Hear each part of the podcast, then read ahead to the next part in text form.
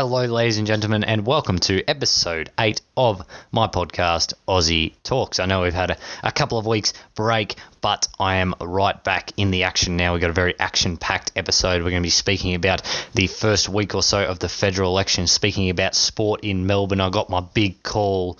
I got my 60 second rant. I got a lot of segments for you here today. So without further ado, let's get into our very first segment of the day, which is the federal election. How Anthony Albanese has had arguably the worst week uh, in the history of federal elections. So, unless you've been living under a rock, the federal election has gotten underway, and uh, it's fair to say if there was a reset button, I think Albanese uh, would be pressing it. He said this on like the first day of the campaign. What's the national unemployment rate? National unemployment rate at the moment uh, is, uh, I think it's 5.4. Uh, sorry, I, I'm not sure what it is.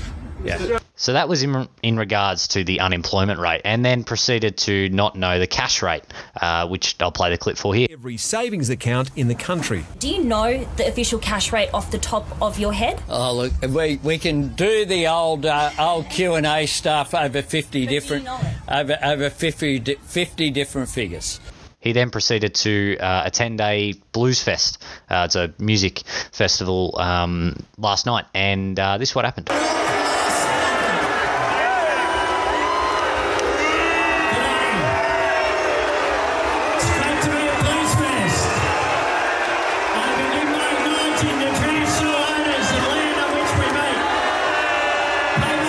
So I don't know about you. Uh, I'm sometimes a bit hard of hearing, but I'm pretty sure that's a boo uh, from that blues fest. That was not said in the uh, Sydney Morning Herald, who said he got a rock star applause, which is just uh, just rubbish and shows the media in this country. But in regards to the first two clips, this is the prime minister. This is the man trying to be prime minister. He doesn't know the unemployment rate. He doesn't know the cash rate. The cash rate hasn't changed in 18 months. You know, if it just changed, you know, bit of you know shit happens. You say stuff. You know, uh, ScoMo said something today. He said job seeker was forty six bucks a week when it was forty six dollars a day. You know, put your hand up, make mistakes. But this is the thing: the cash rate hasn't changed at all. Albanese, the unemployment rate. Frydenberg put a budget out two weeks ago. And my budget, it's just putting us more and more in debt. It's just ridiculous. But that's a separate point. Frydenberg mentioned the unemployment rate about under 4%, or sorry, at 4%, a 48, uh, equal 48 year record. Something like 40 times. Were you falling asleep? He thinks 5% is good. That's what ScoMo said, and that's the only way he's going to be able to win this election. You go on the economy, you go on defence, and you go on the fact that Labor have a leader who's so misinformed and shooting himself in the foot. It's ridiculous. He's also had to step back on two or three policies this week uh, one in regards to illegal immigration and the boats coming, and another into the Medi- Medicare and uh, providing temporary visas. This is the Prime Minister. How is he meant to step up? Sorry, this is not the Prime Minister. This is the man who is supposed to be Prime Minister according to the polls.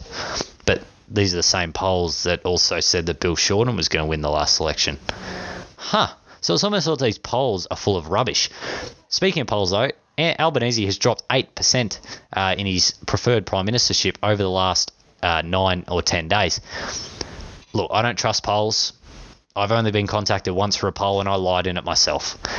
They're not accurate. The only poll that is accurate is the one that will happen on April 21st. Sorry, not April 21st, May 21st. The problem is with Albanese compared to Scott Morrison. Now, I am going to put my hand up right now. Scott Morrison has been average at best. Has been average at best. The economy is done well. I'll put my hand up. I'll say economy is done well. Everything else, in terms of PR, in terms of the Parliament House, in terms of sexual assault cases uh, within that Parliament House, um, the Brittany Higgins, the floods, the fires, hasn't been great. His PR manager needs to get the ass because I reckon uh, Fred Flintstone would do a better job being the PR manager of Scott Morrison. But this is a man who you know. You've seen him. He's been in public life and you know who he's he's had a treasury portfolio under the Malcolm Turnbull government. He's had a major role in the Abbott government. He's now prime minister. You know who he is. Albanese, you don't know who he is. Never hold a treasury portfolio. Never held any defence portfolio. This man single-handedly could cost Labor the easiest election win they've had since the 2007 or the 1983 election. He could. And if that happens, I'm playing a laughing track for 20 minutes straight uh, when it comes to the podcast I'll do around the federal election. There's an old saying is to pick the devil you know, and this is what voters are starting to do. Scott Morrison, again, very average. They know who he is. He remembers the unemployment rate. It's almost like it's his job. Like he gets paid to know that stuff. And Albanese came out, I made a mistake. So what I'm going to do is I'm going to admit my mistakes. It's the worst impression ever. But mate, how are you meant to stand up to China? What are you going to do? You're going to say some lie to China and then go, "Oh, I made a mistake when speaking to the, you know, the the, the China government and the Chinese government, and then I'm gonna I'm gonna apologise to them. You can't be apologising leaders. They don't go around apologising the whole time. They get shit done. What are you gonna do? This is something you got to consider if you're a voter and listen to this podcast. You know Scott Morrison. You know where he stands on all the key issues. You know how he's got a ministry that stands up. Albanese doesn't. He doesn't even know the unemployment rate. He doesn't know the cash rate. He doesn't know what his own policies are. This is a man who attended socialist left committees and everything in the 90s. This is a man who said he wanted to govern like Hawke and Keating in the moderates in the 80s and the 90s. However, he's been on record saying he doesn't like that type of government. He opposed most of what Hawke did. So I'll ask you that question again. Who is Albanese? So if there, like I said, if there was a reset button, he'd be pressing it because this is the worst first week in the history of federal campaigning, and I hope it costs him the election because you can't make mistakes like this and you know be put in the highest office in Australia.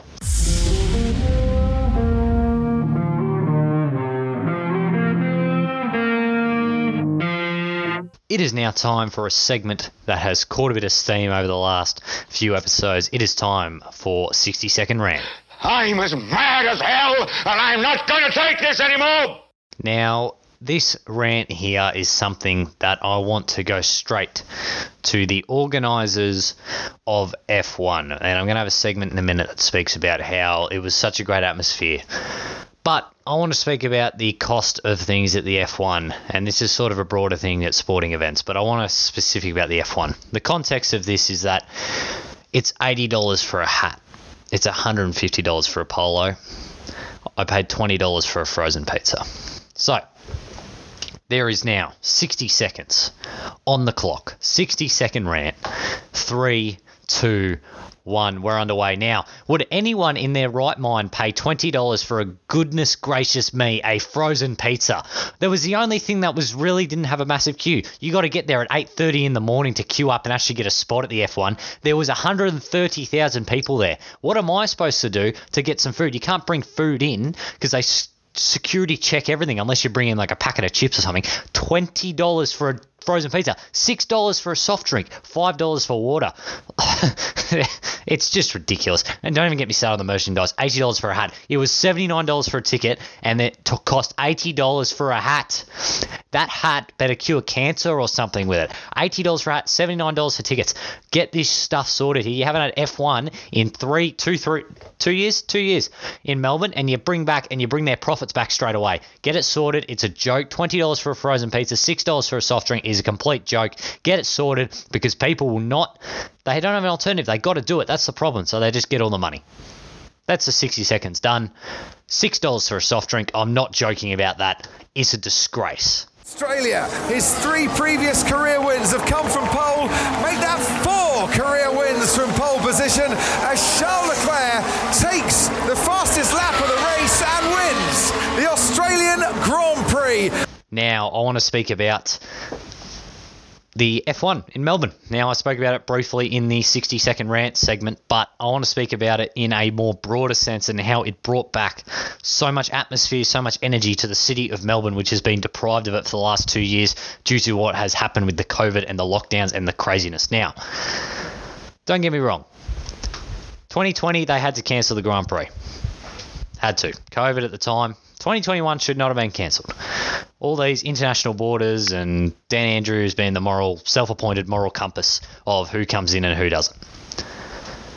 But it's other things. We haven't been able to go to the footy. We haven't been able to go to the basketball. There's so many things we weren't being able to go to that have been brought back so much in the last sort of four to five months here in Melbourne. with the ridding of some of these COVID rules that have brought back a spirit to a city that was so dead. F1, it was the first time I've ever gone. The atmosphere was electric. I think it was 420,000 people who attended the F1 event over the four days.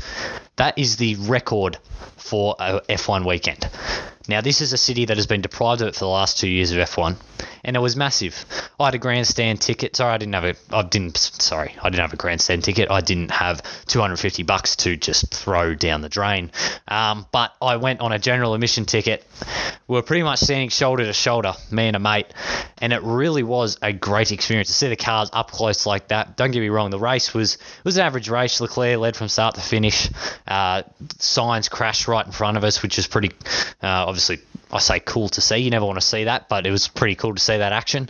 Um, but there was a bit of spirit that you know it, it put tingles down your spine just being there. You know what we were doing in 2020 in Melbourne? We were locked up. We were closing playgrounds. We weren't be able to. Get, we weren't able to leave the house for more than an hour. Now, because we got through all that shit, we're back. Melbourne is the sporting capital of Australia and potentially the sporting capital of the world. And we are slowly earning that back with good crowds at footy, with good crowds at the NBL, with good crowds at the NRL, and with brilliant crowds at the F1. It begs the question why would they ever consider getting rid of the Australian Grand Prix or getting it away from Melbourne? Because I'm telling you, I know other cities, they wouldn't turn out like this. You know, they're, they're too posh up in Sydney. Adelaide, that all, you know, no chance. You had the Grand Prix and you lost it. But I just wanted to stress in this segment here how Melbourne and Victoria as a whole really has that spirit that has been lacked over the last two years, and it's really great to see it come back. I really hope it continues, and I really hope that people aren't going to be burnt out because they've done nothing for the last two years. So that spirit and that pride and that culture, it's back. Melbourne as a city is back. And it's not because of our leaders, it's because of every single individual who has fought through the last two years and now able to enjoy the good moments, whether it comes to sport or something else. So, our spirit is back, and let's hope it continues. It is now time for the fan favourite Jordan's Big Call.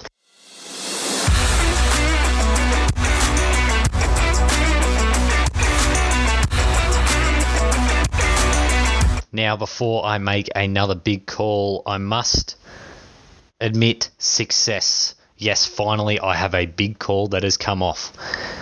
In episode two of Aussie Talks, I came up with this big call and I was criticised.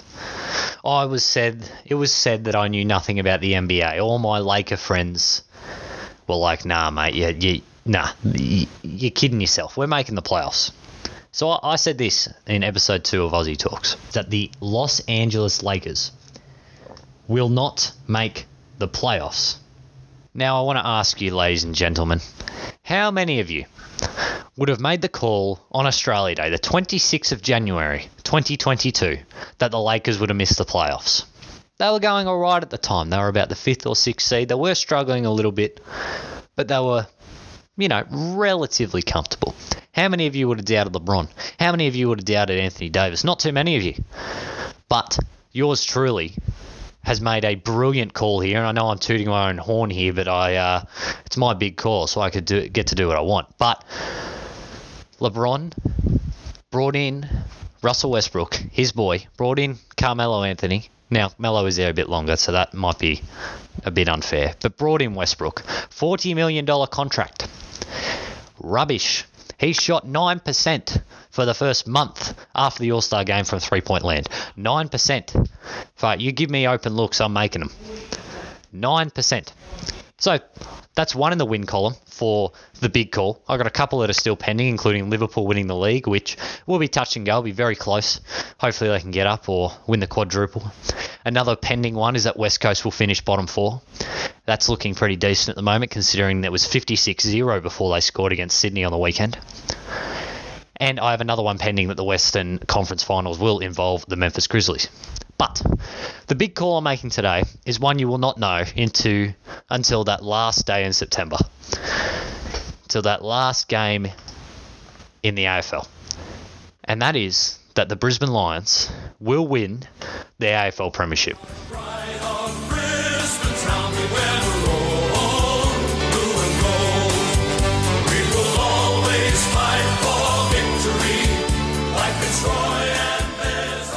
Now, it might seem a bit uh, misguided to back a team that has consistently uh, let us down in finals. And that's just a fact. 2019, they lost in a semi to GWS at home. 2020, they missed a golden opportunity to probably win the flag. They would have played in a grand final at their home home deck, which would have been, you know, something that you don't see obviously with the, the COVID pandemic. And in 2021, they lost in a heartbreaking semi uh, to the Bulldogs, where Bailey Smith kicked a, uh, a basically the, one of the most clutchest goals you've seen, and they were able to get over the line by a point. But uh, they're going to be different this year, and there's several reasons why. One, Joe Daniher. He started like a house on fire. He's currently equal first in the Coleman with the likes of Tom Hawkins and Big Max King. Look at Lachie Neale. He's fit this season.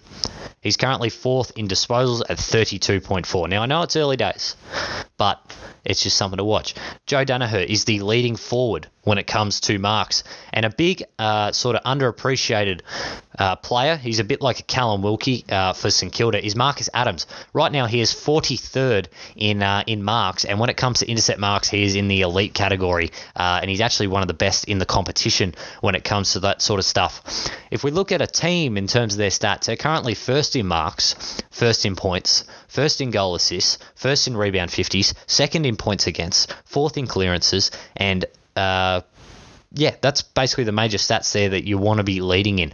They're 14th in tackles, so their pressure probably needs to go up a little bit more, and that will come when they get a bit fitter throughout the season, that sort of stuff. And hit out see 15th, but their ruckman isn't particularly uh, incredible. This team here, with those stats, first in points, first in marks, first in goal assists, they are able to do things. This is a f- midfield group that have now been together for several years. They now sort of have got a bit of consistency. They don't have guys coming in and out of the side so much. Obviously, Lachie Neale, Brownlow medal winner, there's not much more that needs to be said. He's fit now, so he's able to get consistent games under his belt. Uh, you know, you look at other blokes in there, Berry, who's had a pretty good season to start here. Um, obviously, McCluggage and Rayner. Uh, look, I'm not big on Rayner myself, but he does get the job done when he uh, is on, although his miss against Geelong the other week was one of the worst I've ever seen. It's their back six. I've just mentioned mentioned Adams before with his intercept marking. Harris Andrews is another one. Uh, he's when it comes to intercept marks, he is in the above average category, and when it comes to uh, contested one on one, he is the best in the competition when it comes to that sort of stuff. That's what you need to do. You need to win these crucial stats. And I think with the game becoming so analytic, you can look at these and sort of see, okay, who's going to be the competitors for the flag this year. Now, I will say, I don't think Brisbane are the best team in the competition. I will say Melbourne are the best team in the competition. Now, they're first on the ladder, so it's pretty easy to say that. But it is very hard to win back to back. It is very hard to win back to back. You know, they've had their high last year. I, you know, I, I wouldn't mind them winning it again, but I just think Brisbane, they've had quite a few years of disappointment in the September. It's got to go right for them at some stage. They've got a better team this year. You know, Rich is still playing very well off halfback, although he had an average game on Thursday night. It's one of the best kicks in the AFL. They've got guys developing. they've got young guys coming through. I really do like where this team is headed. They've got speed. They've got height off coming off half back, which allows them to lead in uh, inside 50s. Starcevic as well is also playing quite well for them. He's someone who's sort of developed really well over the last few years.